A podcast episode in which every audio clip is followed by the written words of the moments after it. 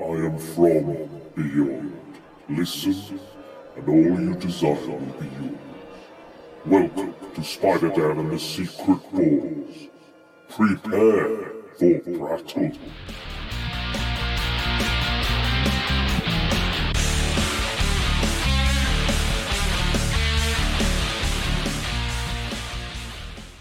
It was a defensive exercise. Yeah, best defense is a good offense. Or is it the other way around? Welcome to Prattle World. I'm your host, the ever amazing, ever spectacular Spider Dan, and in this podcast, I spotlight entertainment's best kept secrets that a mainstream audience may find boring. Welcome back, guys, to another edition of Secret Defenders, where I bring on guests to talk about their the lesser known films that they love, or cult films, or films that the general public just don't really like that much. Uh, so I have another podcast extraordinaire with me today, who's going to talk about a very unique film. It is Dan Velasquez. Welcome. Hello, Dan. I thought, you know, you obviously don't have enough Dans to appear on this program, and I thought I would just I add to that. We've got we've had three Ds on this program now, including yourself. Triple Ds, um, which uh, sounds dirtier than I meant it to be. um, but we're here today. So um, before we get stuck into the film you're going to talk about, I won't mention it just yet. I'd just like to talk about you and talk about how we know each other and how long we've known each other. Charming. Uh, well, Dan, um, I've had the pleasure of knowing you for nigh on a decade, I think. Is it that long? Um, well, it's not quite that long, no, don't worry. Close, close. Well, you know, it's in, in, in kind of ge- geological terms. It's, it's, it's quite long. I, It's I, it's I- near to am that I the old fossil or you? oh, I think it's definitely me.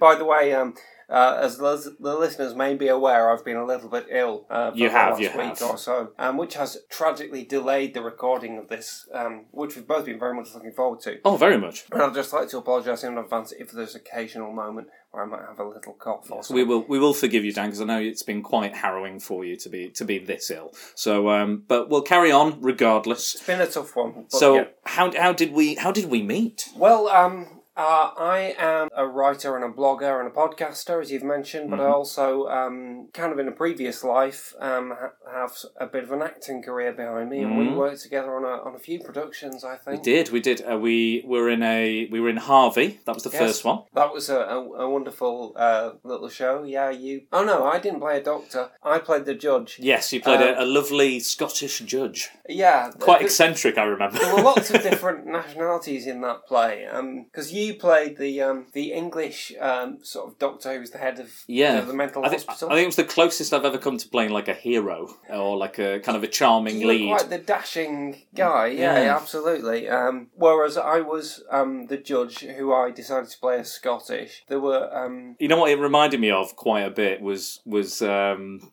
was Edward Woodward in The Wicker Man, which I know I know you're a you're a fan of. that probably was an influence on the voice, to be fair. and uh, I think I just chose to do it with an accent because it might make it. Because the thing about Harvey is it's an American play and it's Yes. Mm. nominally set in America, but we're obviously not Americans, and we didn't Clearly not. But I- I don't think we really decided where it was set. 'cause No. There were still references in the script to places like Pasadena. Yeah. Um, so there I think a- it was we changed some references to like something, or we tried to make it out like it was somewhere in England, or it was the name of a mental facility, or something like that. I think. But I, I do remember that I, I kind of argued that we should change Pasadena to St. Anne's or live in St. Anne's. yeah, that's my hometown. But is that really? Yeah, it's my Wow, hometown. I did yeah. not know that. Dan. Yeah, I'm from. I was, uh, well, I was born in Blackpool, but I mostly live in in St Anne's. Well, my family lives in in St Anne's. Yeah, All right. Okay. Yeah. Oh, brilliant. I, I, should, I would. I would have you should agreed have with backed that. me up on that one then when I made that.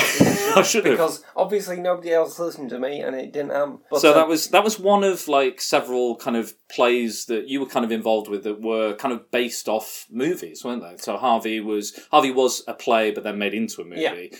Well, there was a, they weren't all movies, uh, strictly speaking, but they might have been from TV or comic books or things like Yes, that. Yes, there were- yeah, there there was was, uh, like the. Ballad of Halo Jones, which was a 2000 AD comic book. Yes, yeah, Alan did. Moore, Alan Moore one. Um, and um, these were all in Manchester, by the way, Mm. at um, at a venue which I'm not going to mention because it's no longer there. yeah, it doesn't exist sad. sadly. Yeah. Um, and uh, yeah, they did a lot of sitcoms. There Hmm. was like uh, The Good Life and, and Porridge and things like that, all done with kind of permission and, and an arrangement with, with the writers. And it was a really exciting little time of doing theatre that was not quite normal theatre in a way because it was taking inspiration from a different place, whether be it comics or we also did some um, like adaptations of um, the horror writer Simon Clark. We did Okay. some of his stories. We also did, you know, like any theatre, we did original things, but I mean, for we tried to keep even the original things kind of within the genre of appeal that would that, that would give them something in common with the other stuff we were doing. So, um, uh, you know, we did like Centurion, which was a, a, like alien esque haunted Okay. house in space Nice. kind of thing. We did that at Fab Cafe actually, which is still there. That that's good. Um, One of my uh,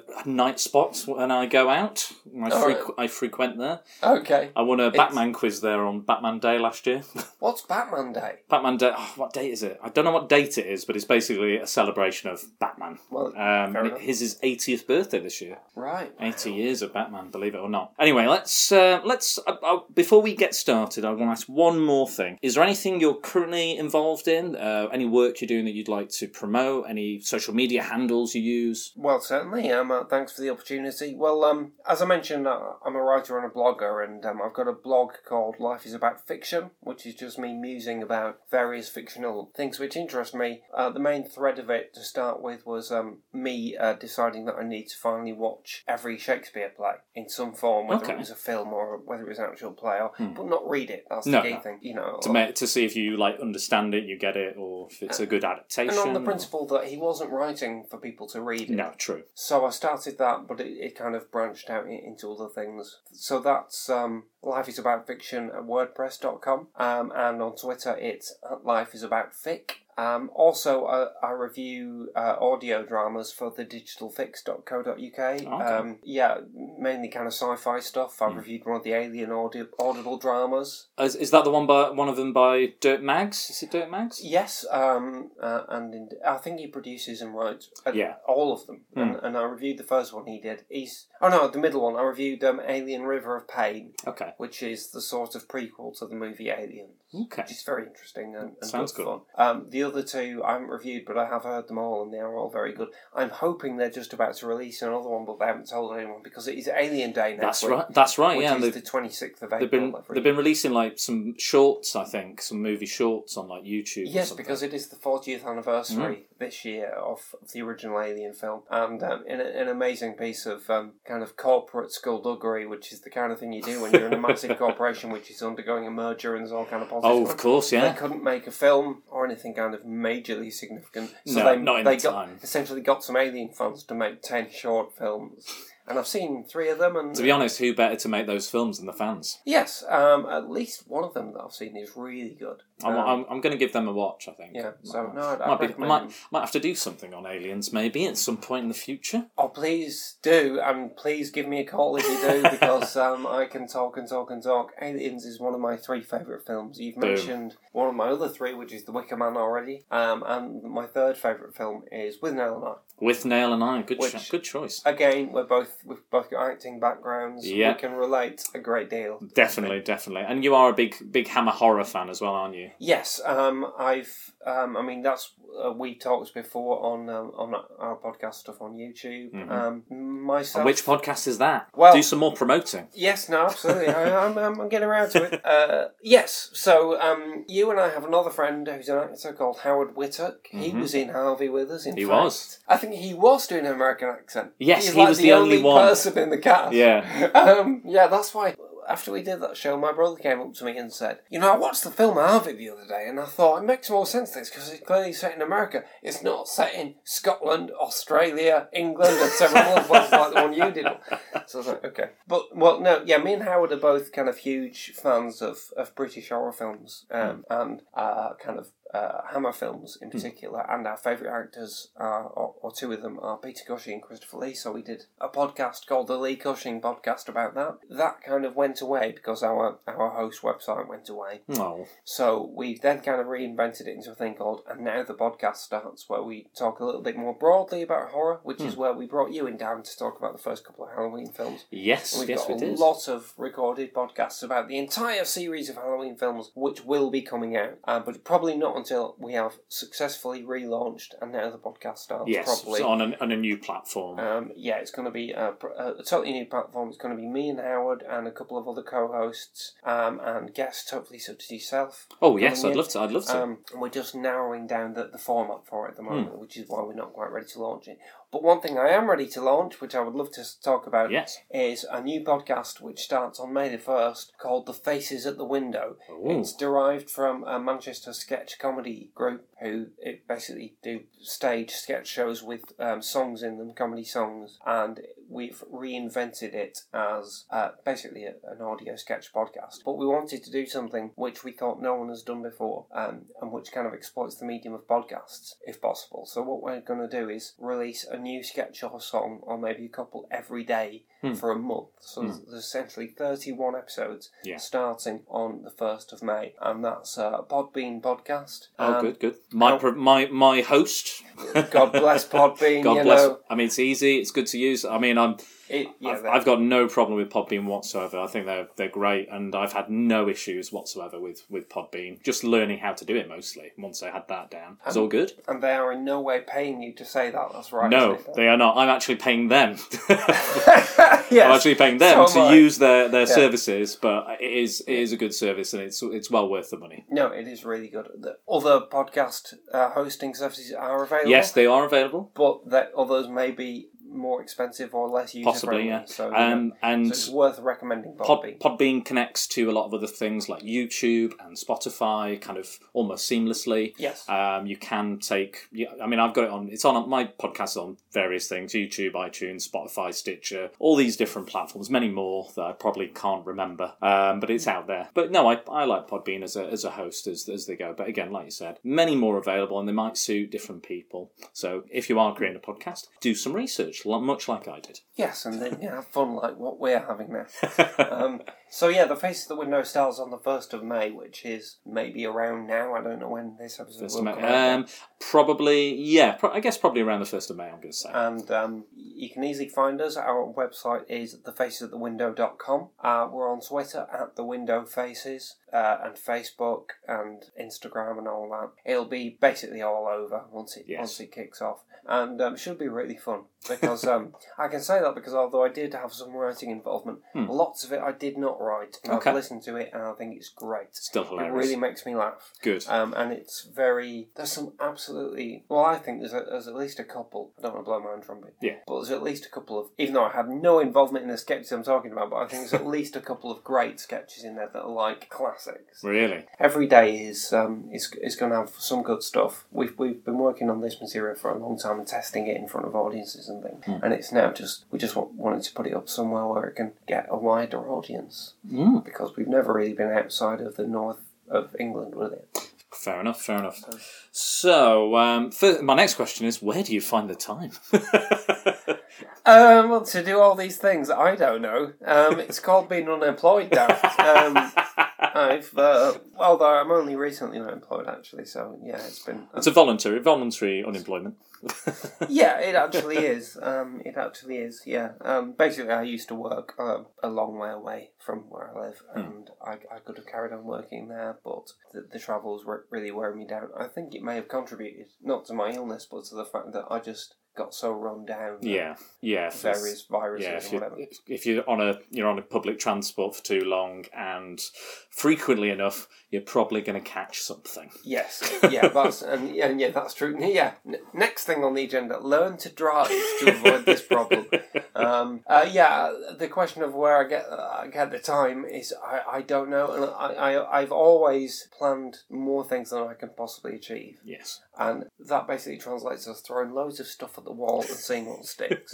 Some of it you'll get through. Face at the window, I'm very excited about because we have been working on it for years, and hmm. it's coming to fruition now Fantastic. and it's going to be a complete thing. It's not like oh, we're starting a new podcast. Yeah, yeah. We might do a few episodes if it's it might happen. We've done maybe. the whole series. Yeah, Re- it's it's ready. It's there. Yeah. It's just scheduling the releases. Yeah, you're not going to murder me before I leave today, I'm like a key. You're a key ingredient to so many people's work. Getting all this going, yeah. You're like Christopher Lee in the Hammer horror films. If he left, there'd be no work for everybody. Well, do you know? Do you know that I- I've probably said this on on our uh, my and Howard's podcast before. But that's literally how Hammer got him to appear in lots of films that he didn't want to do. yeah. It's like I don't want to do Scars of Dracula. It's rubbish. The script's terrible. Hmm. Well, I'm sorry, Chris, but we've already pre-sold the the movie to the American market, and they're expecting it. And if you're not in it, they won't buy it, Hmm. and we'll have to. You'll be putting loads of people out of work in the studio for like months. So Christopher Lee's like, "Oh, all right then, as long as I don't have to say anything." And they just cut all his lines out of the script. just hiss. He'll just Yeah. hiss at them. Yeah, essentially. God, Fair enough. I think it's probably time for us to get on with this podcast. So, Indeed. would you like to tell us what film we'll be looking at today? Uh, Well, in uh, yes, I'll, it will be my pleasure to do that. The film for today is uh, 1977's Orca, Killer Whale, Ooh. or in some territories, Orca the Killer Whale, Mm. or in the version that I watched for this podcast, Orca the Killer Whale. um, there's many, many titles, but not to be confused with Orca: The Journey Home, starring Graham Greene, which is on Amazon Prime at the moment for free, and you could easily watch that. But it's a, a twee Canadian adventure film from a couple of years ago. That's not this one. This is Orca, the 1977 Jaws cash-in horror sea adventure movie. Jaws exploitation film. Yes, that's a lovely coinage, Dan. I've never heard that one. I like to call it Blackfish 2: The Revenge. Essentially, yeah. Although, Yeah. yeah. um, that's the crossover because that almost sounds like the crossover of Jaws exploitation and black exploitation. yes, yeah, oh, You know, yeah, that's true. It's a whole subgenre we've not explored. but We must find out. There must be some. There must be something there. Um, or I I would, I mean, if it was locked up, I would call it "Don't Free Willy" or "Never Free Willy." Essentially, that's like positing Orca as the uh, underwater version of Hannibal Lecter. Yes. It's like keeping behind bars. Just keep him locked up. But yes, so it stars uh, Richard Stars Harris. Richard Harris, Charlotte Rampling, Will Sampson, and uh, Keenan Wynn, and is produced by Dino De Laurentiis and Mm-hmm. Ah, directed by the Dino. great um, and not so great sometimes Michael Anderson, um, a British director who actually only passed away a couple of years ago. Oh, dear. After possibly the one of the, the longest and most illustrious careers imaginable. What what else has he directed? Because I don't think I looked up his uh, his history. Well, to be fair, he started his career on a high and maybe never matched it again. Hmm. Okay. But he did carry on for a long time. He started in the mid 50s with movies like The Dam Busters and Ooh. the, um, the the Hollywood adaptation of um, Around the World in 80 Days, for Oh, which he yes. was nominated for Best Director. Oh yeah, so yeah, so some really really good films. Um, Yeah, yeah, yeah. and uh, and then he just carried on from there. And he basically, in, in some ways, you might regard him as a hack director because he would kind of turn his hand to almost anything. Every, everything was quite sincere. He did a lot of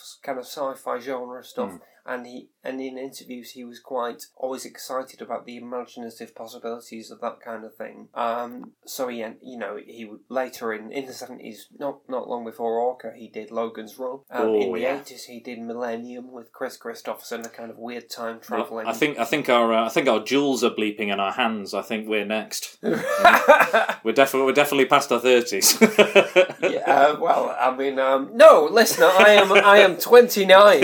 Um, Young, you know, um, virile. in this in this perfect world of total pleasure, we can have everything except our thirty. I've got I've got six pack too, and, and rippling biceps That's and firm of- buttocks. The beauty of podcasting, you know. We've got sexy, sexy voices, and that's what makes up for it. So, well, uh, one of us has. Um, yeah, I feel I must kind of slightly apologise to you, Dan, on for, for this. In a little way, I feel like I've slightly misled you. oh, because Okay. the concept of the secret defenders, I, I believe, Hmm. is is is people um, defending fi- unloved films that they love, yes. um, and I sort of do love Orca, Oh, okay. but it is not necessarily one of my favourite films or anything like that. That's fine. But I really wanted to talk about it on a podcast simply because I don't think anybody else ever has. I, I googled this, Yeah, try like, to see if there was any podcasts around the film. because it's a movie that I discovered, and I'll tell you how I discovered Hmm. it a bit later. But um, and, and I really want to talk to people about it, and I've never been able to. So in a way, this is purely for me. This. Well, But, yes, yeah, it um, is. It is. Um, and This I'm is your very time. excited to, to go on about it. So yeah, so so Orca is so it's a film that's like it's not necessarily like you said, it's not necessarily one of your favourites, but it's one you felt deserved a bit more notice and to be made aware of. Absolutely. There are there's things in it which I would recommend to anyone. Um, there's also things that that I almost can't recommend to anyone. but you know, um, I suppose you've got to be aware of the whole package. Yes, yes, it, it's definitely a I, I, like. We'll get to the cult film test later, but it's definitely a cult, a cult film in my eyes. Like it's it's very unique. Um, I'm glad to hear that. Now, I mean, uh, you watched this on on my recommendation. yes, I did. Yeah, I'd, I'd never seen it before myself. So, um, so yeah, I and uh, um, so wh- when and where did you discover this? Well, I discovered it um, in the place where a lot of cult films get discovered, um, in the middle of the night in a student house, Hmm. um, in about 2001. Okay. Um, this was the kind of movie in those days, kind of disreputable big budget movies from Yeah. the 70s and 80s was still considered kind of um, suitable fare for Yes. a near midnight screening on BBC One. Um, not so much these days. Now it's all kind of mid 2000s blockbusters Yeah. that get shunted into those slots. And I watched about 10 minutes of it and found, and with a bunch of guys, Hmm. I lived in a house with seven guys, and we just saw this scene happening and kind of went, what the hell? Yeah. Um, but we were unable to watch the rest of the film. I can't remember why. Um, so a few, about two years later, after uni, it was on again in the Okay. same slot, and I did watch it this time, and I, and I was even vaguely aware of a couple of other people who maybe had watched it. Okay. But since then, I, have not found anyone else who's seen it, and also it, I don't, to my knowledge, it's not been on TV again, uh, Yeah. not terrestrial. And for this, to, to watch it again for this, I had to go to Amazon Prime Hmm. to, to find it. So it is out there. Yeah, it's a movie that I've been looking for a suitable channel Hmm. to both see again and talk about for a long time. Um, and now because of this, I have that. so um so what what are the reasons that that you love the film what what would you say Well, um, I almost feel like it's the kind of film where we've got to describe it a bit and maybe get through the stuff that's not lovable okay in order for to then qualify the great stuff. but well, look, I'll I'll just say this: How can you not love a film which has, I would say, one of the greatest love songs ever written in it about a whale? Um, Yeah, okay, yeah. I mean, you can break that sense up any way you want, but. It is one of the greatest love songs ever written about a whale, I think. Also, it has a scene where a whale burns down a town.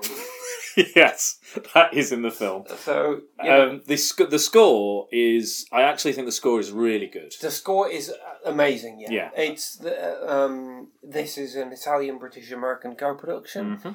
Um, the music is by the great Italian composer Ennio Morricone. Mwah! Absolutely. I mean, I think he's he was great at the time, uh, and and he's still alive and still producing stuff now. Whereas all the other, most of the other great Hollywood composers have died. Hmm. John Williams is still around. he's still going still going Does Star Wars, but I don't know if you've noticed that he's stopped scoring Steven Spielberg films oh has he which suggests to me he's slowing down. Yeah. He's obviously decided, right, I'll do the Star Wars because Yeah. I don't want anyone else doing that. yeah fair But enough he's in his 80s. Uh, Morricone is kind of the same age and, and probably has a similar level of um, of uh, productivity now. Yeah. But um, what he did do, which Williams hasn't done recently, a couple of years ago, he won Best Score at the Oscars for the music to Quentin Tarantino's The Hateful Eight. of course that was him um, and which is a, uh, quite an achievement because most of that score was not new. It was kind of composed of offcuts from unused bits of score that Morricone had done for other films like Ah, The Thing right. and The Exorcist 2. And in a way, Tarantino just took those bits and put them in the film and said, "Can I use yeah them?" can i use these But Morricone did write a totally original score Oh well, not a totally original No. score, but a totally original kind of opening theme Okay. for the film, and a few linking bits, Hmm. and it's just great. Hmm. I mean, I would watch that movie again just for the score, in a way, a bit like Orca.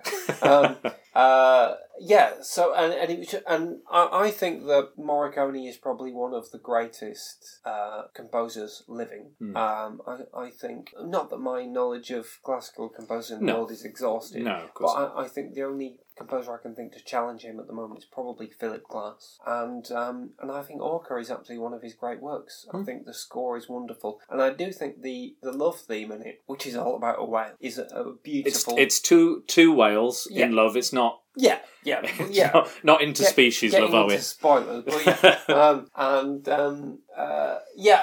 I mean, when I say it's one of the greatest love songs, I'm kind of half serious because Hmm. I think it is a great, moving tune. Um, at the end of the film, they put lyrics on it which don't necessarily sound amazing. Yeah, that was Um, pretty. But. I kind of think maybe with slightly different words and maybe a different kind of voice, it would be. Hmm. Um, but the um, oh, I can't remember the Carol Connors is Okay. the name of the woman who sings at the end of the film. I'm not sure she was the best choice. No, I, I would I would agree. I do remember going, oh god. After the ending, I was like, you know, and then I got, what- and then it starts expecting. with that. I, I was mean- like, oh, it's a bit jarring. I think again, coming kind of preempting the cult film test, things which uh, you want from a cult film are things you don't expect, Yeah, for good or ill. Yeah. and also I think a lot of them have Ennio Morricone on the music. You know, most you- of the time, yeah, um, I'd say so. you- there's so much Tarantino has drawn from that and things. Oh, so- definitely. So, that that these are two things we're already cooking on. Okay, let's let's talk about the plot. We've avoided that for as long as possible now. I think we have to talk about the plot. So Yes, and, and to be fair to Orca, avoiding the plot for a long time is a sin which lots of films do. yes, But Orca does not. It gets No, into it oh, yeah. straight away. Straight away. So, So- basically, yeah, go on, tell um, us. allow me to sum up. Yes. Um, Richard Harris plays the worst fisherman in the world. yes, His of name- of Dumbledore fame.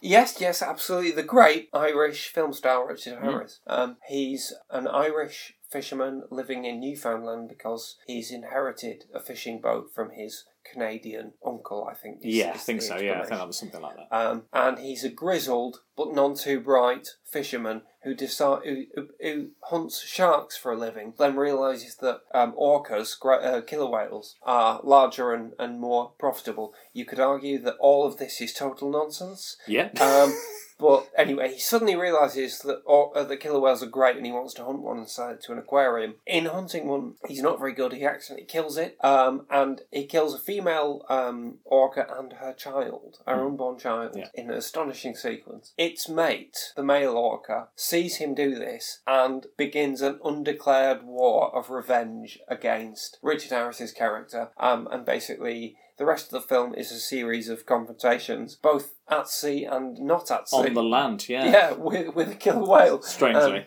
Um, and full of absolutely um, bonkers. amazing It's, it's pretty bonkers. bits of dialogue like Richard Harris shouting, I'll fight you, you revengeful son of a bitch! that is a line. That is a line. and and during the course of the of the uh, uh, of this development, he gets attached to a oceanographer played by Charlotte Rampling. Yes, um, and, fantastic. and a Native American teacher, guy sailor, played yeah. by Will he- Sampson. wh- where are they? Where are they? They're in Canada, aren't they? Uh, Newfoundland, Newfoundland. is off, off Canada, I think. Yeah, and okay. that's one of the reasons why I, I am immediately drawn to the film is that um, I think it's a really interesting setting. oh yeah, definitely. Um, I think you know I like monster. I love monster movies. I love ghost stories and things like that. Hmm. A lot of sea-based sea adventures, obviously, um, have kind of coastal settings, but also a lot of ghost stories. Yeah, You know, you've like got the fog. The fog. yeah, and like you know, and and the woman, woman in black, and you've got. I just find those kind of towns interesting, Hmm. and because they're kind of liminal, they're on the border with another kind of environment. Yeah. They are Frin- a natural, fringe environment. Yeah, they are a natural setting for stories in which um, the usual rules of life start not to apply.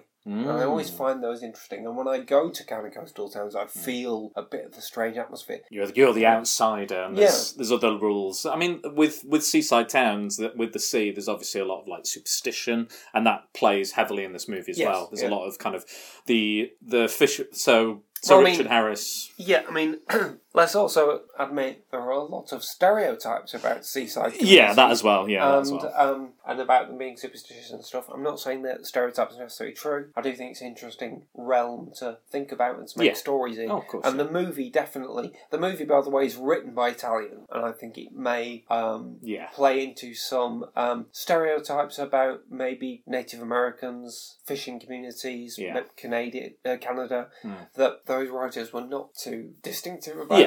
Yeah. Of course. Not they weren't they weren't that. Having said that, I suppose I should say that doing having done a quick Google Hmm. about this film, um, it is apparently based on a book by an American writer called uh, Arthur Herzog, who's another book of his. Hmm. No, no relation to Werner. No relation to Werner Herzog. um, no, I'm not going to do it because I I'll just turn into a horrible cliche German. But um, no, but Werner Herzog has one of the best voices ever, and if you can do it, that's a wonderful time.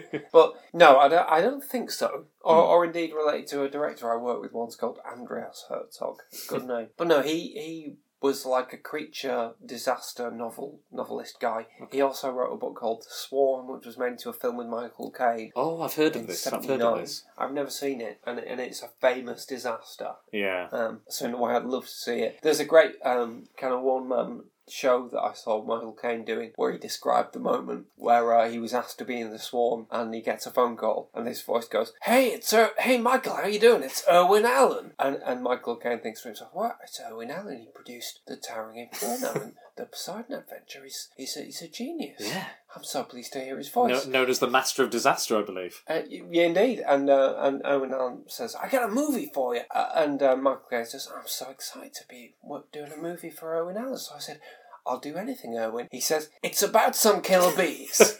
I said, "That's okay." um, anyway, massive tangent. But um, although in a way that does paint the kind of situation that cinema in the seventies, in the late seventies, Hmm. was kind of in the wake of the success of Jaws, which was in seventy five. Hmm. People wanted monster movies. Yeah. There'd always been monster movies, Yeah. but they wanted the new wave, the big, the new creature- style. yeah, Yeah. you know they want, uh, and there's a certain amount of um, throwing back to the monster movies of the fifties and doing them again. Yeah, in- yeah. in- with Repackaging. and um, I do think it's important to say, um, I kind of think, as a film fan, I, I point of view that the 70s are probably the greatest period of Hollywood. Or, or maybe kind of Western I cinema. think I think I think Western creativity in general. I think the seventies was was a very good period historically, just for creation of music, Uh, comic books, yeah. movies, Yeah, yeah, you you name it. Speaking of speaking of comic books, the Swarm has reminded me of one of my favourite comic book characters. It's a Spider Man villain. All right. uh, or a champions villain, and he's called the Swarm. And he happens to be a Nazi scientist whose body is comprised entirely of mutant killer bees. Okay. Right. Um, so yeah, and that sounds like um, a movie in itself. I think maybe he had an influence on Clive Barker. Possibly, possibly. Who knows? Oh, with uh, the Candyman. Yeah, yeah. Yeah, yeah. Um, so yeah, I mean, um, and I, I think Hollywood was at its best in the seventies, and I think the reason for that is, or at least the reason it seems best from where I am, my vantage point, is that in the seventies, many of the creators and stars of the kind of golden Hollywood period were still there, and at the same time, Yeah. people who would become stars and, and who, who are stars now and who Mm. are m- massively influential now were starting to arrive. So you could have a movie with, say, James Stewart Yeah. and Al Pacino. I don't think there is one. No, But you know, but, on the that's other a you- that's a fan fiction for you, you isn't did, it? You did, you know, you had the disaster movies boom, and you did have like, for instance, one that I love. I should talk about this on another episode. yeah, sure.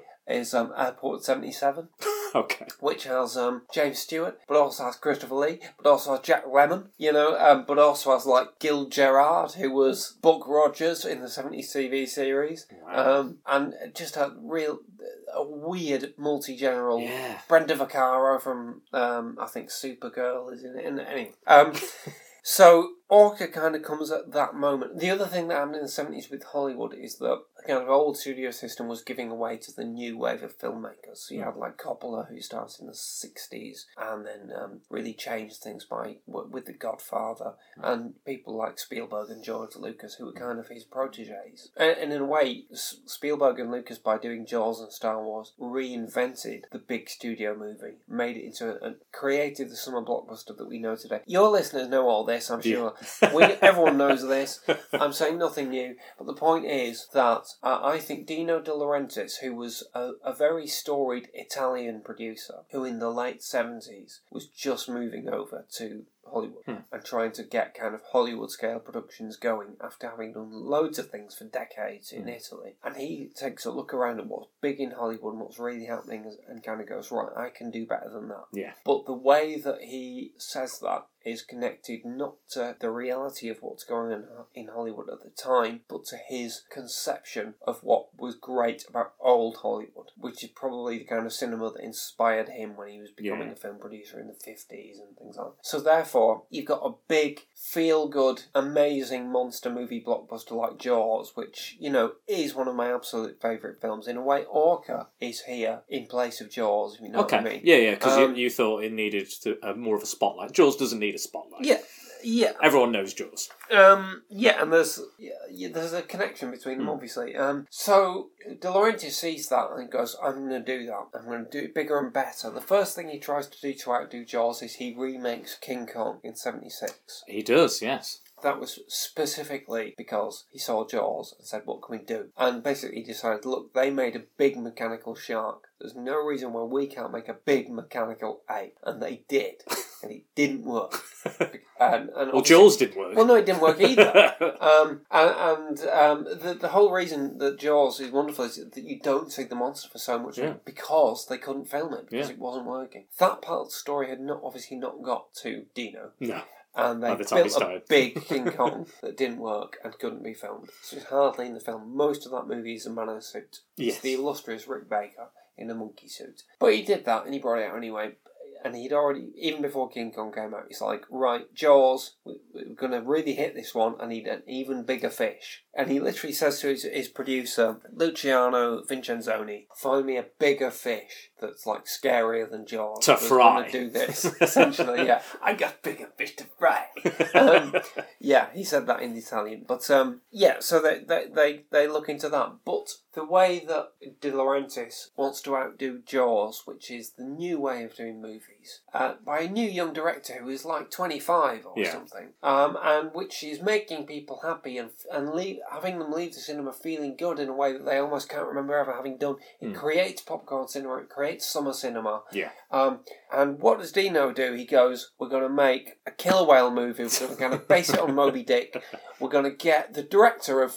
Oh, we're going to get a director who's nearly won an Oscar, right? Hmm. We're going to get an even bigger director than Spielberg. Hmm. So bloody Michael Anderson, who twenty years beyond his Oscar nomination at this point, yeah, he's really good. But the, but I just think it speaks to the fact that that De Laurentiis is looking entirely in the wrong place. For, and and also like it's like um I think the main character in in Orca is the grizzled Yes. fisherman Hmm. played by Richard Harris who's great in it. Mm, he's, Um, he's really good. It's, it's a really strong performance. And if you close your eyes, I think you can picture him playing Quint in Jaws. Yeah, easy, and, and he'd easy. be just as good. Yeah. Robert Shaw in that film is wonderful. This guy would be just as good. Yeah. But like newsflash, Dino, Quint was not the hero of Jaws. No. Quint is the the the the the, uh, the grizzled fisherman who kind of comes in to take over the film towards the end. Morally, morally blurry. Yeah, and yeah, and he's like he's not very likable. Um, and and that, and you're always on the side of the young cop Yeah. and the young um, oceanographer played by uh, Richard, Richard Dreyfuss. Dreyfuss, yeah. those characters have no analog in Orca. It's all about Quint essentially. Yeah. This is what. And by the way, Quint's boat in Jaws is called the Orca. Ah. And, and they deliberately named that because they wanted it to be named something that could kill, kill a shark. Well, that's that's literally how the film opens. They're, Yes. they're fishing, hunting for sharks. They're trying to get a shark, and then the Charlotte Rampling's an oceanographer, and her team are investigating something. Yeah. And then they see a shark is nearby, and they're trying to hide under some rubble under, under the water. Yeah, Charlotte Yeah. is it, it tries to get away from the shark. By the way, th- uh, that shark looks really frighteningly close Hmm. to Charlotte Rampling, and I think that that, sh- that footage is quite alarming. I mean, it's not her. Yeah. I'm sure it isn't her. The underwater footage of the real sharks was actually filmed in Australia Hmm. by Ron Taylor, the the guy who also, with his wife Valerie, filmed the real shark footage for Jaws. Yeah, yeah. also in Australia. Um, so you know you've got some stuff with the real shark going on. Um, uh, you've then got uh, Charlotte Rampling gets out of the water and That's goes right. onto the boat, And but her colleague falls in the water in like the most stupid way. he just kind of goes, whoa! Yeah. Very comically, just like, I'm falling out of my dinghy, whoa! Yeah, um, um, and the shark goes after him, but at the last minute it is intercepted very dramatically. like a, like a like a missile. I think the Yeah. shark is actually knocked out of the water. Like, and they're like, and everyone's like, "What did that?" And it's like, Yeah. "That's an orca." Bam Yeah. title. well, yeah, well, actually, yeah, it's trailer moment. yeah, Um, pretty much. Uh, Richard Harris goes, "My God, what did that?" Yeah, that's it. And uh, Charlotte Rampling goes, "There's only one creature in the world that could do that: a killer whale." Boom. Uh, and she says that with all the dr- dramatic uh, power of someone who really hates where they are in life at this moment. Um, I think Charlotte Rampling always looks like she hates what she's doing constantly. But um, she, but she is a little bit like I'll be honest. She's a, I'm quite attracted to Charlotte Rampling. no, she's very Like, attractive. she's very talented. very. Um, Ta- I, I watched her in the recently. I watched The Night Porter. Right, which was made before this. Yes. Uh, in the 70s, uh, she was a major sex symbol Huge, because yeah. of The Night Porter, which was a very sexually frank Italian movie. Very. Dirk Bogarde. Yeah. Yeah, undoubtedly. And I, watched, I also watched. Zardoz. She was in Zardoz. Oh, yeah, yeah. I've never seen that. Um, and she's in. It's weird. Very Uh, weird.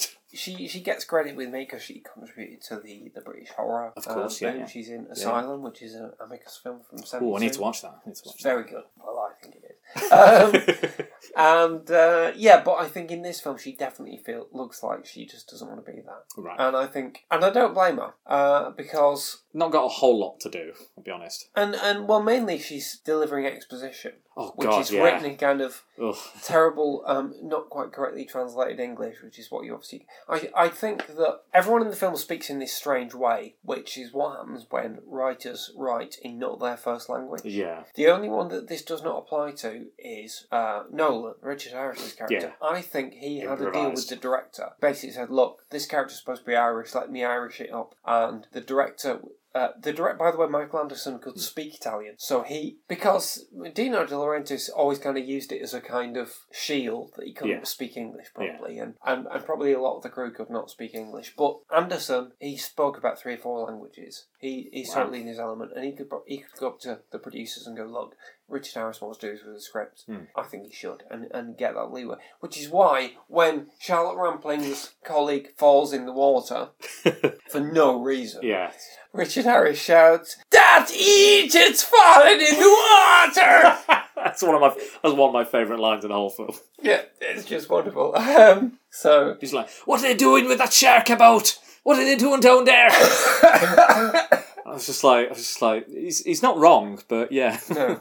It's like, uh, uh, I mean, it's funny. It makes me laugh, but I think it's great that he did that. Yeah. I think that everything that um, Nolan he he said, created a real character Yeah, with with that. Like n- nobody else has the amount of development that the Richard Harris character has. No. Even Charlotte Rampling doesn't have much to say or do other than well, she kind of changes her mind every five minutes what she wants him to do. Yeah. She's like she's like, uh, "You're a coward for not fighting him, but I didn't like when you killed the other whale. But you should kill this one because of the fisherman town, and they hate you, and they're gonna you know they want you." It's yeah, the kind of the motivation of her is kind of all over the show. And then later in the film, he- when he's going to go kill it, she goes, "No, you shouldn't kill it." Yeah. And it's like, It's just like it's like oh, face him. You have to fight him on his own terms because she talks like you said. She talks at the start. uh, She gets she's to be fair, like the exposition that, that she's giving is she's just teaching a class, and I think that's probably well, that, that's like um, an extremely uh, rote yeah uh, approach to solve the problem. How do we get this exposition into the film? Oh yeah, we'll have her doing a lecture. Now that is justified because according to the script, uh, Nolan comes to the lectures and listens to her speaking, and then starts to meet with her afterwards, and they become friends. But you don't see any of this in the film. This is all given in a voiceover, yeah um, which I, I, I think is like they were going to film that, Yeah. but they couldn't get Richard Harris to be at the location Yeah, yeah. or whatever. So, um, It could, so I think it instead could you have done get with a this- few few extra minutes added on because it seems very It's very tight. Yeah, a it's very, very 90-minute tight. B movie. Yeah. length. So you've got this scene where it's basically just there to, to give exposition. And to be fair, I think it's quite effective. It doesn't connect dramatically No. to anything else in the film. But Charlotte Rampling, even on total autopilot, is able to deliver these lines very, Yeah. with, with a great deal of kind of portent, where she says, you know, it is without challenge the most powerful creature on the earth. Yeah. and things like that. she and does call Orca, it Orca Orcinus, the bringer of death. well, yeah, which is not called, by the way. No, no. Um, it's called Orcinus Orca, is the correct Latin, Yeah. and I think Bringer of Death is a kind of slightly broad translation. Yeah, Um, also, there's a bit where she I think goes. we're, we've, we're, talking about a lot of broad translations in regards to the yes, Italians yes, in the script. quite possibly. Um, there's also a bit I don't know if you noticed where she demonstrates to the class the size of the orca's brain. I do remember, And yeah. She puts up a chart with four brains, Hmm. but she says, now these three brains are a dog, uh, an ape, and a killer whale. There's four. There's There's, four. four. of us. Yeah, I remember. and it's like no one thought to change that when they were editing it, or or you know she's not even on camera when she, She says could- that. yeah, you know it's not because her, it wouldn't match her lips. no. Um. So uh, it just Yeah, that was. there's- I went. I went. I did have it. Like, I don't think I realised at the time, but then I, for it took me a minute, and I was like, "But there was four pictures." yeah. Okay, whatever. It's, Moving it's, on. it's just like she she just got bored and she missed one Uh, out. I just forget one of my lines to hurry it along. yeah, you know. And um, but okay, um, I want to say something now that I Okay. should have said right at the start. no worries. Um, there's a book that I wanted to bring Mhm. today um, called "Great Lies to Tell Small Kids" Okay. by the British comedy writer Andy Riley. Okay. Um, I believe you've got uh, some examples of the, the lies contained in this book. I do. I do. Uh, would you like me to Uh, cherry pick any or? give us a couple. Wine makes mummy clever. nice. It takes the breaks of seven penguins to make a penguin biscuit. Okay. Don't know about that one. That's a totally mental one. Can we have one more? Yes, milk feels pain.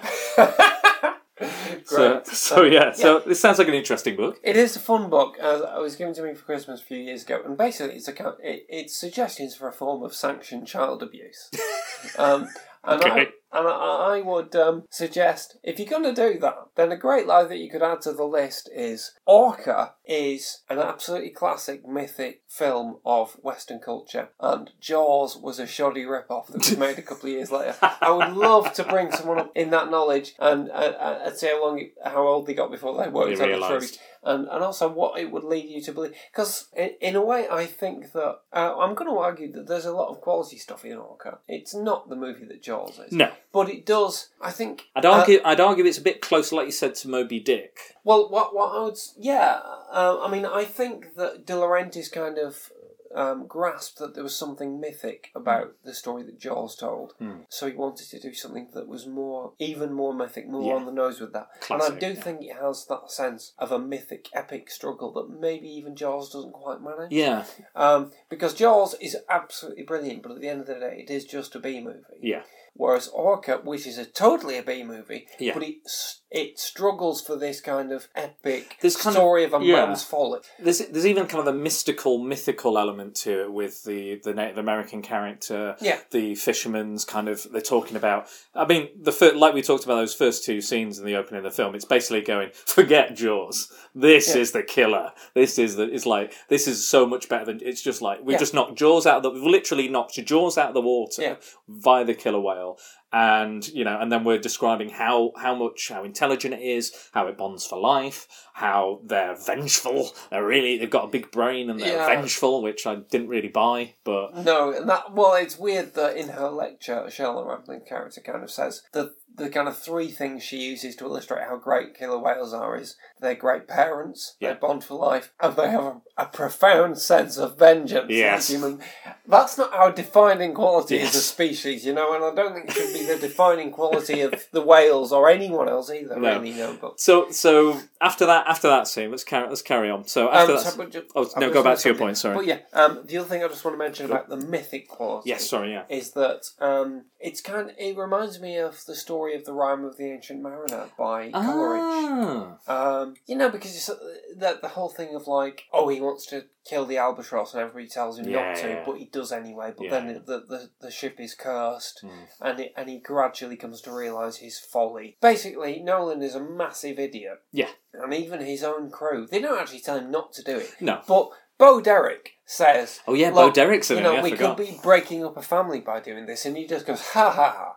You know, he obviously thinks that Callous. any kind of well, he doesn't believe any. Nah. He just thinks it's nonsense. Everything is Charlotte Rampling says to him, Yeah. he kind of takes with a cheeky wink and a kind He's of like- Irish Yeah. smile. Well, he talks to in the voiceover. She says that he, you know, he talks to me and asks me for all this information, and it's clearly just so he can kill the thing. Yes, and it, and she doesn't work that out. So what kind of scientist is she? You know? Yeah, Um, exactly. but um, I mean, she actually says, "I should have realised that fishermen don't ask about anything unless they want to hunt it or catch it or kill it." Yes, Um, it's like, yeah, you should have realised that Yeah. quite quickly, really, Yeah. especially being a considering- scientist. and also how you met him. What was he doing when you met him? He was Killing. hunting a shark. Yes, Um, uh, yeah, but I- but I- but I- but I do think that the story of, of Nolan, you like him even though he is Yeah, an idiot. he is you don't think he's right, but you're kind of with him. what I do, what I do like about his character is that yes, he does. Basically, he he does hunt down the killer whale. He kills the female. He basically butchers the female. Doesn't even kill her quickly. Brings her on board the boat. Then something happens that I don't think I will ever see replicated in any other films ever in my life. The the female whale, the stress of the That's butchery the causes a miscarriage. That we saw at university, Yeah. and we all went, "What?" what is happening and Um, it's kind of this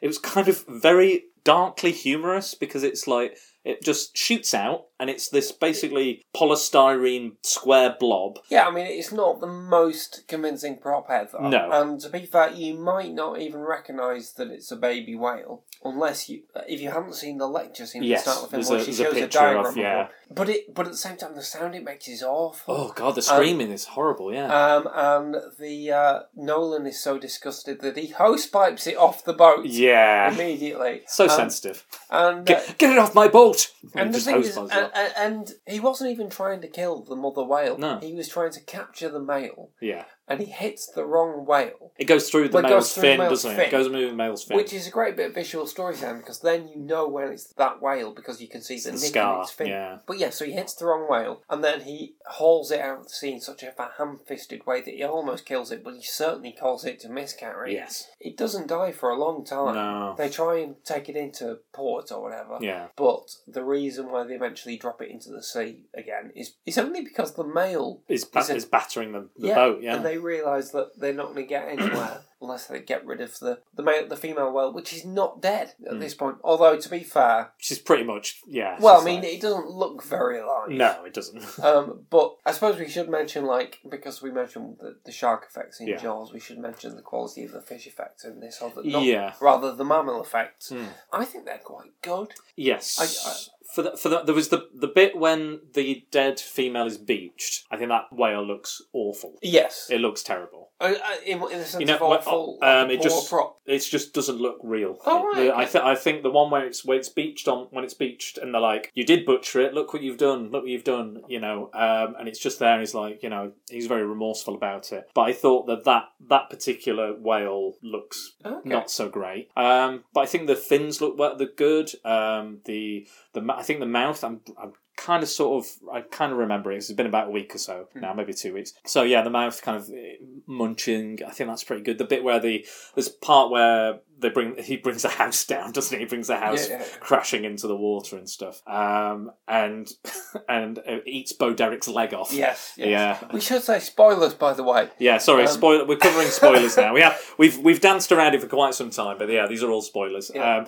and also the scene I loved is when he causes the fire, Yeah, yeah. like the oil. The, it causes like this oil spill. and- Somehow the, the whale uh, demonstrates a knowledge of combustion and chemicals and uh, and knows exactly what to do to cause the power station on the uh, village Oh yeah. to explode and and loads of houses burn down and stuff. Where's that come from? I don't know. I don't know. But at the same time, at this point, the movie has moved into a kind of weird mystical realm. yeah, Especially with the character of Omelette turning up, who's kind of the Native American guy who, who looks on it as a kind of sea spirit. yeah, And by the time the, the town burns down, you know, you're you're an hour into the film, you already know if you hate it or not. I think I think probably there's been plenty of stuff that have made you turn off before that point. probably If yeah. you if you can make it to the town burning down, you're probably going to go with it, and then till the end. the, the, the, that leads directly directly into Nolan. Obviously, decides right, I've got to go. And hmm. This is what um, I quite like about his character. I know that, like in Jaws, the you know there's the cop, there's the oceanographer, there's the fisherman, and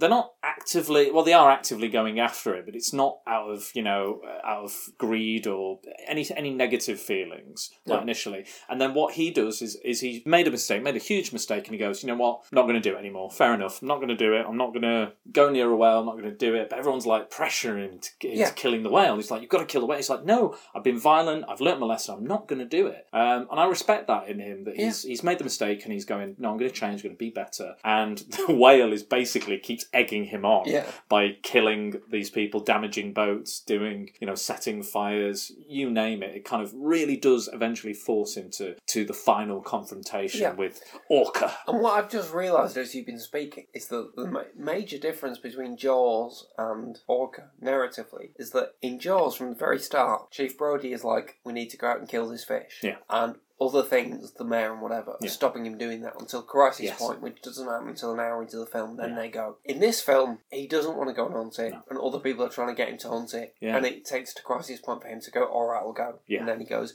And I think that sequence where the, the boat pulls out the harbour and all the fishermen They're just it- are watching just watching, you know, again, uh, you know, coastal stereotypes and whatever. Uh, it's a very kind of Eerie. funereal, eerie kind of moment. And, and and really backed up by the score. So many of these kind of aesthetic elements are really nice. The other thing I'd kind of say about Orca, again, kind of which com- compares favourably to a lot of movies made now, is that yeah, it's daft and it's um, sometimes distasteful and Yeah. sometimes stupid, but the basic story makes sense. Yeah. the char- the conflict between the orca, the, the whale, Yeah, and Richard and the man. Harris makes sense that you uh, how they both act. Yeah. Some of the other characters and some of the other incidents are pretty unbelievable, but the basic there's a there's a storyline there that's really simple and really works. Yeah. I don't know what you know. The human characters in in the fishing village are not necessarily a great re- representation of those kind of people. No, no. The Charlotte Rampling character doesn't make any sense. no. The um and, and the he- even is- she, she says you've got to challenge him, you've got to do it, and then he goes, he makes a scarecrow of himself that, to stand at the end of the pier, doesn't Yeah, he? yeah, yeah. So he's like, he's just there watching, and he's like, I'm just going to go shoot him. She's like, No, you can't shoot him. I was just like, make your mind up. What what do you want? Like, Yeah, give him like. I, I felt I really did like identify with with the lead character with Richard Harris's performance Yeah. because nobody ma- nobody else is making any sense. The whale's not making sense. it- like nothing makes sense, and he's like he's like I tried to make some money. I tried to do it carefully. I fucked up. I don't want to do it again. Yeah. You know, and uh, and everyone's like, no, no, you've got to do it, but don't do it like that. Do it like this. And he, yeah, he's been given bad advice by everyone, and eventually he's just got to do something. And he goes, right, I'm going off. I'm going off Yeah. to the Arctic, is where the final confrontation takes place. Yeah, um, yeah, it is the Arctic, isn't it? Yeah, I I, mean, so. um, filmed in Italy. Of by course. the way. Yeah, the Um, uh, the they- the, the icebergs don't look that convincing. No, they, they built the icebergs in Italy, um, but I still think it's a pretty decent place for an epic yeah, conclusion. it was pretty. It was pretty Um, epic. I mean, What does he say? He says, uh, "Oh, the ice. It, the ice cuts both ways." yes, it's a bit like Star Trek 2 kind of going into the nebula. All our senses will be ruined. yeah, You know, the odds will be even. yeah, Um, yeah, I, I, I should say as well, I think that most of this movie looks beautiful. Hmm. Um, it's actually shot by Ted Moore, who did most. He, he cinematography. God, I was going to say he was cinematographer on most of the early James Bond films, Hmm. not all of them. And I think possibly the reason he was chosen for this is because one of the ones he did do was Thunderball, which is the underwater. Oh, of course, yeah. which was one of the Underwater. first kind of movies to make major use of underwater photography. Yeah. Um, the underwater director, or the director of the underwater sequences in this film, was an Italian with the amazing name Falco Quilici. by the way. Falco Cloweech. And I, and I think he did a wonderful job as well. I do think it's that they kind of embrace a convention which maybe you kind of have to when you're Hmm. shooting underwater, which is that all of the underwater sequences are shot in daylight, Yeah, even when the the, the above water scene is at night. yeah, yeah, So obviously you think you've got to have light coming from somewhere, Exactly. otherwise you can't see anything. yeah. And, And especially if it's like killer whales are predominantly black as well, so Yeah, you yeah. need you need something. Yeah, um, but I think I think most of, most of it kind of works. I also think there's um, you know, I've kind of made fun of Michael, Michael Anderson a little bit, and I do think he was a bizarre kind of choice. To, Hmm. Yeah. you know, we need a we need a new Spielberg. Who will, can we get Michael Anderson? Um, But there's gr- great visual storytelling in the Yeah. movie. I mean, the opening sequence, there's a long time before anybody says anything. You've got a lovely title sequence. I, which- wanted to mention this. Yeah. Go on, you, you say. Well, it's it's kind of it's with the the, the, the love theme you were discussing earlier. It's Yeah. playing, and it's this kind of is it? I think it's a sunset or it's a sunrise. yeah. and it's two whales kind of lovely, kind of joyous, kind of dance. Um, Yeah, there's a, a thing that whales do called breaching, where they Okay. leap out of the water. that's it. Yeah, yeah. and, and basically they're, they're doing that as a quick kind of courtship ritual. Yeah, and that's kind of the, the whole theme plays. I think almost the whole theme at Yeah. least um, plays, and it is this this beautiful, and it's like you know, this is nature, this is beauty, this is you know, this is a gorgeous animal, and it you know, it cares, it's sensitive, it has an incredible brain, you know, all these other things. It's deeply in love, bonds for life, you know, all this stuff. Yeah, uh, you're actually invited to care about Yeah. the monster, Exactly, yeah. which you are certainly not in Jaws. No. And a lot of Oh, exactly. It's it's well, yeah. There's no again. There's no I, I mean, I think maybe this is a hangover from um, King Kong remake because um, identifying with the monster. Yeah, I, I think there's a famous interview with Dino De Laurentiis where um, he was on uh, British or American TV, and they obviously can't speak English very well, but Yeah. they asked him in English, "Is this King Kong film better than Jaws?" And he goes, "Yes." And they said, "Why?" And he said, "Because when Jaws die, nobody cry. When King Kong die, everybody cry." And um, and I, and I, I apologize to all Italians. Um, I'm a bit Italian. I find that offensive. I think I'll forgive right. you on behalf of all Italian people. Thank you, I appreciate that. I feel better already. Um, so yeah, I, I think there's a, there's a bit of that following over, but also leading up to that sequence Hmm. is the title sequence where you've got a little kind of gentle sliver of the score building up, but also the visual is two dots going together, uh, and, Oh, and yeah. and you hear the kind of whale song. Yes. And what uh, it took me a couple of viewings to work out what Yeah. it was, but basically that's the meeting of the two whales. Is like It's they've been sonar tracked on or- a sonar thing, yeah. and they've obviously been speaking to each other over a huge distance, and they've swam together. And then when the credits end and, and, and you have the fade up on the sunrise, and they leap out the water, that's their meeting. Yeah. And then immediately following the whole kind of romantic breaching Yeah, sequence with two whales, uh, you go you, you go to Newfoundland Hmm. and there's a pan across and you can hear the whale sounds. Yeah. Then the camera pans down and you realise the whale sounds are coming from a tape recorder. Then Yeah. you follow the uh, the kind of microphone lead, whatever, from the tape recorder, which goes down into the sea. Hmm. Yeah. Then you go into the sea and you follow that down and you find the diver who's, who's kind of um, placing it. Mm. That's the introduction to Charlotte Rampling's character. And it's the, the way that the, so much of the, the plot and the location and the characters of the movie have been set up in that whole sequence without any words. And it's quite seamless as well. And like you've got, you've Yeah. got, yeah, you you are absolutely right. You are absolutely right, Dan. I totally agree with that. Thank you, Dan. And I think, I think, I think, I, in all honesty, uh, all honesty, I enjoyed this. Oh, I, it, I don't think it's a bad film. Again, it's it's not a great film. I don't think, but it, I'd say I found I enjoyed I enjoyed watching it. I think I watched. I think the main reason I kept watching was Richard Harris. I think he, I wouldn't say carries the film, but it's you're invested in him, and I like. But he's a charismatic presence. He is very charismatic, and and you know, there's a lot of kind of bit characters that are, are kind of there for, for reasons, but don't necessarily have to be. But I do like the quest. I like the mythic angle. I like the reluctance on on his part of killing the whale. I like I like the ridiculous kind of disaster movie elements to it that don't really make sense. You know, Yeah. um, I enjoyed it. It's, it was a, very much like you said, a popcorn box office summer film. It's you know, it's escapism. You know, it's just turn your mind off for a couple of hours. And again, it's a really simple premise. You know, you don't, you know, you could I could watch that in a different language and still get what's going on. You don't, Yeah. you don't need to know all the plot. You don't need to know that it's no, you know, bringer of death and all this exposition. I don't need to know all that. I just I can see what's happened. It's all. I think that's the sign of a good film is when you can still get genuinely the plot. I watched um, what did I watch the other day? The Accountant with Oh, Ben Affleck. Ben Affleck, yeah. Um, it's an action movie, but it's got so much going on, and there's a strange obsession with the accounting, which Right. is so dull. Right. um, I couldn't. Re- I, I, I'm not recommending it. Don't watch it. Uh, I just I found it was boring. There was so many plot elements going on. There was romance, brothers, past, autism. You know, being a badass soldier, yeah, all this kind of interwoven plot. But like something like this is, I prefer this. It's like straight to the point. Like you said, that setup tells us all we need to know basically, and then the opening scene says, "Bam, this is gonna be better than Jaws." Um, Yeah. Then we get the kind of the exposition and some kind of Charlotte Rampling voiceover every now and again, which I don't think was necessarily needed. Well, no, because that was a question I wanted to ask you, Dan. Was, I mean, who? I think you've already answered. Yeah, it, to be honest. But who's the viewpoint character of this movie? I think it's You could argue it's the whale. You could argue. well, you could argue. I, you well, you know where the whale's coming from, Yeah. and you know roughly where Nolan's coming Yeah. from. As it, it's mainly like I did something stupid. Yeah. I want to do it. I want to make it right. I don't Yeah. know how. To make it right, yeah. But at least that you know you can identify with that. Yeah. The voiceover should be from one of those characters if you Yeah. have a voiceover. Instead, it's from Charlotte Rampling, and I'm sure that it's only there because there were some scenes they couldn't film.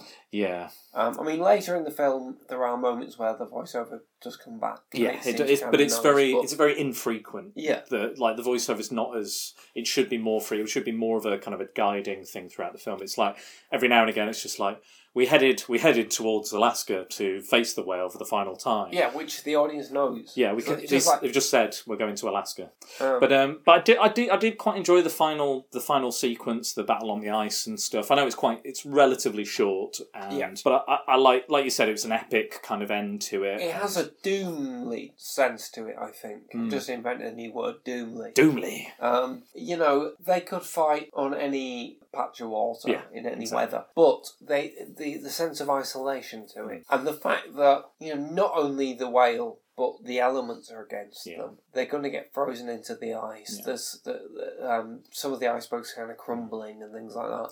You know, and obviously we've gone into spoiler territory. Yeah, yeah, and the true. crew die one by one in Yes. different ways, and there is just this sense of it's and and ultimately Nolan Yeah, dies. he does. He and does. that's the the I end of the story is the the whale.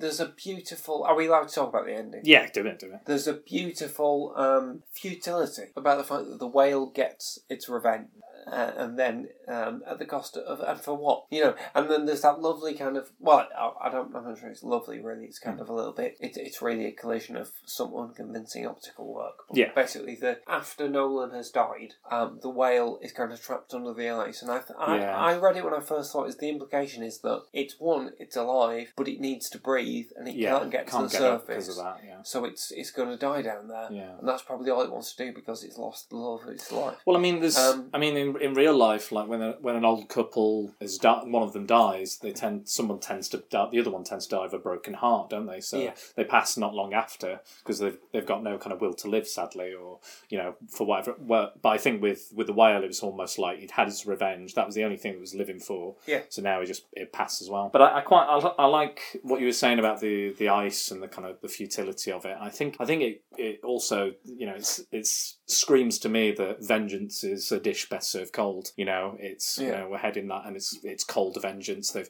their hearts have frozen over. Like they both lost their loved ones. They've got nothing. Like they lost their Richard Harris's character. I can't remember the character's name. What's his It's name? Nolan. Nolan. That was it. Sorry. I don't know what his Um, first name is. Yeah, Nolan is. Yeah, uh, it's Captain Nolan. We'll call him. Yeah. Um, but he, he's kind of like he's lost. He reveals that he lost his family due to a drunk driver. Yes. Uh, collision. So he's it, like the That's a kind of clunkily inserted plot element. yeah. The way that they do that, but yeah, Yeah. but that, but but he does play into the theme. Yeah.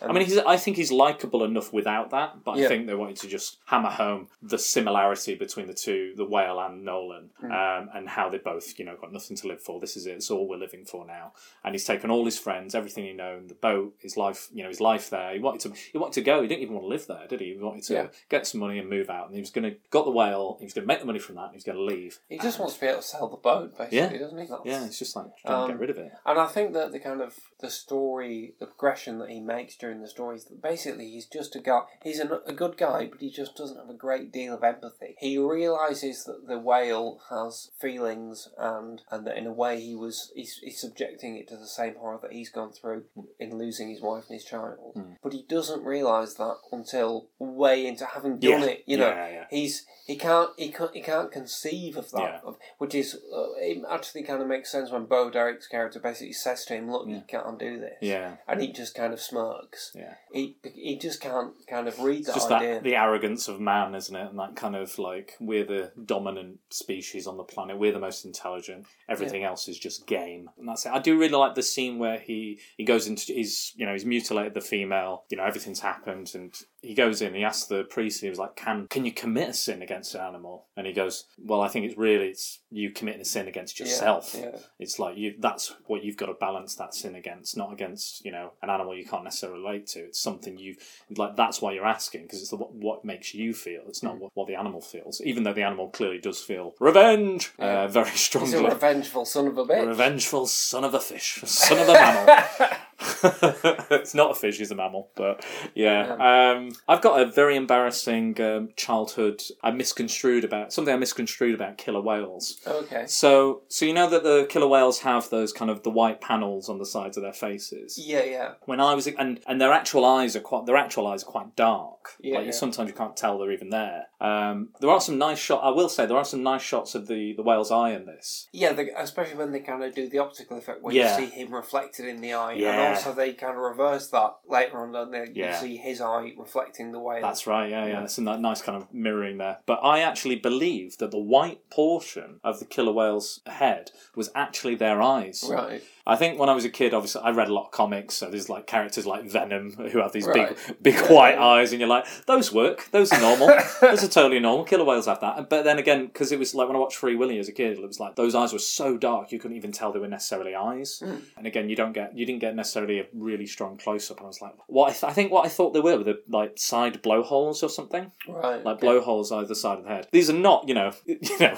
Uh, Richard Attenborough probably is like cursing me for thinking such you stupid things. Both need to do now is go and watch a Richard Attenborough, uh, David Attenborough. David, oh, hell. sorry, I said Richard Attenborough, Yeah, didn't I? Yeah, David sorry. Attenborough's um, kind of life on Earth. Kind But I mean. I mean, I, I would rather watch Richard Attenborough in Jurassic Park. well, wouldn't, wouldn't anyone, you know? maybe Um, ba- maybe based it off himself. So um, so yeah, I think we've kind of, I think have we have we covered it? Is there anything else you want to say? covered it. There's a few other things in Yeah, my notes that I just want to Yeah, of course. Um, you just mentioned the church scene when they were talking Yes. about sin, and you know, uh, again, not wanting to go into stereotypes, but I hmm. think the Italian screenwriters may have been Roman Catholic, Possibly. and yeah. uh, and they probably know things about about this. Um, or, or on the other hand, it's just a cliche that you go into, which is where you have like the wise, the priest. Yeah. But also, um, there's just a really good example of the Italian translated into English dialogue that Hmm. everybody except Nolan speaks. At the end of that scene, the priest says to um, he said when he says that line that you Yeah. just mentioned, he says, "A sin is really against yourself. You understand?" yeah. Nolan just goes, "Yeah," and then the very next scene, there's the um, the introduction of the character I quite like called Al Swain, who's like the um, Okay. the superintendent of the of the port. Okay. You know, he's the head. He's yeah, yeah, the guy with the, beard. The guy with yeah, the beard, yeah. played by an actor called Scott Walker, and um, and he says something like, "You're not hunting a whale, are you? Because people around here are superstitious about that kind of thing. You understand?" and it's just like, um, d- uh, uh, just things that people never say. Yeah, Um. Another one is um, Charlotte Rampling in like the early scene where he's building the pen. That Yes, put yeah, the, yeah. It, it, it The harpoon he has is really cool as well. That big harpoon he has, I really like that. Oh, the one he uses towards the end. Yeah, towards the end, it's got Yeah. the kind of curved blade on it. And I was like, I was like, oh, I, you know, if I had a harpoon, I want it to look like that. Yeah, that's. I mean, that's great. Um, there is a there is a bit of a flaw in the ending in that he kind of goes into this. It's going to be a fair fight. it's not. Yeah, I'm gonna. I'm, gonna, I'm not going to use guns. I'll just use this harpoon. He throws the harpoon once, and then he picks up a gun. Um, no, no, not really. And to be fair, on the other hand, I think one man versus whale is never going it's to not going to be fair ever. in, in, in the wrong way for, Yeah. for him. But um, there's also like yeah, Charlotte Rampling when she finds out that is, this is what he's doing, she says to him, "Lots of bad luck." um, and um, and then there's Jacob Umilak. I mean, he can kind of gets away with it because he, he's the kind of cliched Native American character that Yeah. even if the, the writers were white Americans, Yeah. they would probably write dialogue just as bad for him. Yeah. But his first line is, "She speaks to you the truth," and then Richard Harris looks at him and he goes, "She knows it from the university. I know it from my ancestors."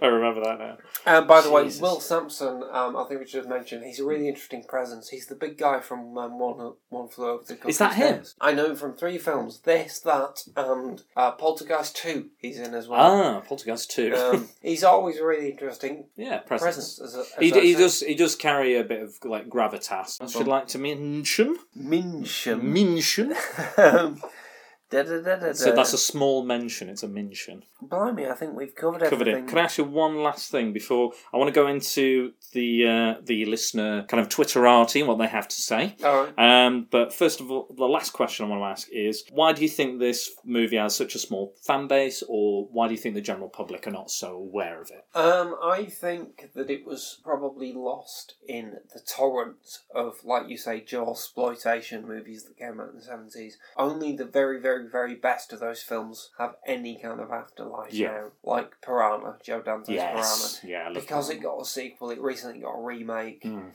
uh, and it's it's good. It's really good. yeah, I, really I love good. it. It's a fun film. Um, and uh, I think I saw that before I saw Jaws. Right, okay. I mean, it, it'd still work, wouldn't it? Um, whereas I think there's so many of these kind of films that it was just it was torrential in, in a similar way to like the the uh, slasher boom that we were talking about on Yes, the and yeah, podcast. starts. definitely. So many of them came out that you probably wouldn't remember that many. I mean, I think it's significant that uh, only about a year after this came out, maybe less than a year, Jaws two came out. yeah. And Jaws 2 has um, a massive go at Orca in return for like Really? Orca starting off with the shark being killed and like we're better than Jaws. Jaws two has a dead killer whale on the beach. And and like Chief Brody is like, my God, what what killed this thing? Yeah. You know, um, yeah. So, I, and I also think the fact that it, it got pretty terrible reviews at the time. I Yeah. think even at the time, people were aware that the music was lovely, but apart from that, it was fairly bad reviews. I think uh, Harris was, was quite regretful of having done it. Hmm. So it's it's not got a kind of critical respectability that are bringing it. But I do think it does have a cult afterlife among people who love kind of creature feature monster. Yeah. movies, um, which is the kind of stuff that drew me to it. It's the uh, I will investigate movies from that era, which I know are not meant to be very good, but I'll probably end up watching them anyway. Hmm. Movies like the Giant Rabbits movie, Night Uh, of the Lepus. I start. I think I started watching that. I didn't finish it. Right, and uh, like Prophecy, which is giant mutant, mutant um, Bear? like grizzly bear, um, and there's just there's absolutely loads, and there's various Bigfoot films and things like that. Um, but I think you you always want. I, I always enjoy seeing a monster, um, even when it's rubbish, and eventually a lot of them when they're they're revealed are rubbish. But Orca, because so much of it is real footage of real whales, um, stands up on a visual level. Yeah, I think it is undoubtedly true that tell the bits where it's. Uh, Sometimes you can tell the difference between the models and the, Yeah, and the real course, fish and yeah. things like that. And by the way, I think this there's so many good technical credits on this movie, and Hmm. I think one another one is the editors, uh, John Bloom, Marion Rothman, and Ralph Winters. Okay. Ralph Winters cut King Kong for De Laurentiis. Hmm. Marion Rothman did some of the Planet of the Apes films, and I think like certainly sequences like where the um, killer whale kills the shark and throws it out of the water. Hmm. If you, yeah, you you can clearly see which bits are modelled, Yeah. but they cut it together in such a sharp Yeah. way that yeah, it the just editing works. is the editing is probably one of the the stellar Yeah. bits of it. So yeah, so that I think that I think we've covered the film there. I don't think we're going to be able to fit in the cult film test. Oh, I think right. we're, we're running a little a little long, but Right. uh, I'm I'm glad we've had so much to say about Orca because that's even that's even better because I, I thought with such a kind of uh, basic premise, a simple plot, we might not have had that much to say, but but I think we've uh, I think we've gone way above and beyond Dan, what we needed to. I, have always got stuff to say about, about movies like this. You're just a fountain of knowledge, and I, and I, I love that. And I, I hope uh, I hope all the listeners appreciate all the, the nuggets you've been giving out. So, speaking of the listeners, so I've asked them two questions. I asked them uh, what their favourite movie animal is, and I asked them what their favourite animal antagonist is. So, or movie that features an animal antagonist. So, uh, I am I am Jack's regular regular music, musings at I am Jack's musings on Twitter. He said Jaws is numero uno, but a certain fictional, I hope, breed of South American spiders had a massive impact on my film watching youth. So he's referencing arachnophobia. Yes, the Venezuelan jumping spider. Yes. Yes, it's one of my favourites. Absolutely. That movie was so terrifying I had to leave after 20 minutes. It is quite scary. I think I'm going to do a podcast on that one in the future. I think at some point. Oh, great. Um, so next it's up, another one that's a clear riff on Jaws. Oh, as well. definitely, yeah, yeah, definitely. Next person was Marcus at the Marco guy. Uh, let's face it, as far as any animal antagonist movie goes, it's very hard to beat Jaws. Yeah. Um, so then we're moving on to the best animal, best animal movies or movie animals. Um, Dan Burgess at Dan Burgess has said Digby, the biggest dog in the world. I'd love to see that. I've never seen it. Neither have I. Uh, I've seen clips of it and it looks kind of amazing. Kind of looks like uh, Clifford the Big Red Dog, but without the colour. Yeah, I mean to be fair, I there's a few big dog movies and uh, made around the same time, and I'm not sure which is which. There's Yeah. Digby and there's Some other I'm sure ones. there's a couple of others. Okay, so Robert uh, at that Robster. Can I say Gizmo? He's an animal, right? I've always wanted one from Gremlins. I I'm going to allow that. I'm going to allow that. Yeah, yeah, It's a mammal. He's a mammal. I'm sure it's fine. yeah. Um, exactly. Moving on to Facebook quickly, Lee Anthony says the 1990s Disney movie White Fang. I loved that wolf. Apparently, the same wolf dog as the one in John Carpenter's The Thing. Apparently, I don't know. It's I ten years later. yeah, mm, So I'm not sure. that a bit Not sure about that one. I don't know. but But it is a good film, and I love is. that book. It was one of my favourite childhood White, books. yeah, I remember there being quite a lot of adaptations of White Fang, like throughout the throughout the ages, and I think there was a Probably- cartoon. There was probably a cartoon, I think. There's and there's certainly um, a kind of direct-to-video sequel called White Fang Two: The More Legend, Fangs. The Legend of the White Wolf. Okay. But, um, White Fang Two, more bite. I was going to call it White Fang Two: The Lair of the White Worm. Oh. would have been wrong in Tony Wise. he's, he's got the he's got the white worms. oh dear. Oh dear, he's not well. He's not a good dog. Maybe that's why Digby's so big. He's just just full of shit. I don't know. Oh, and uh, my frequent companion on here, Andy Knowles, angry Andy Knowles, he's uh, quoting, "It's freezing in here, Mister Bigglesworth."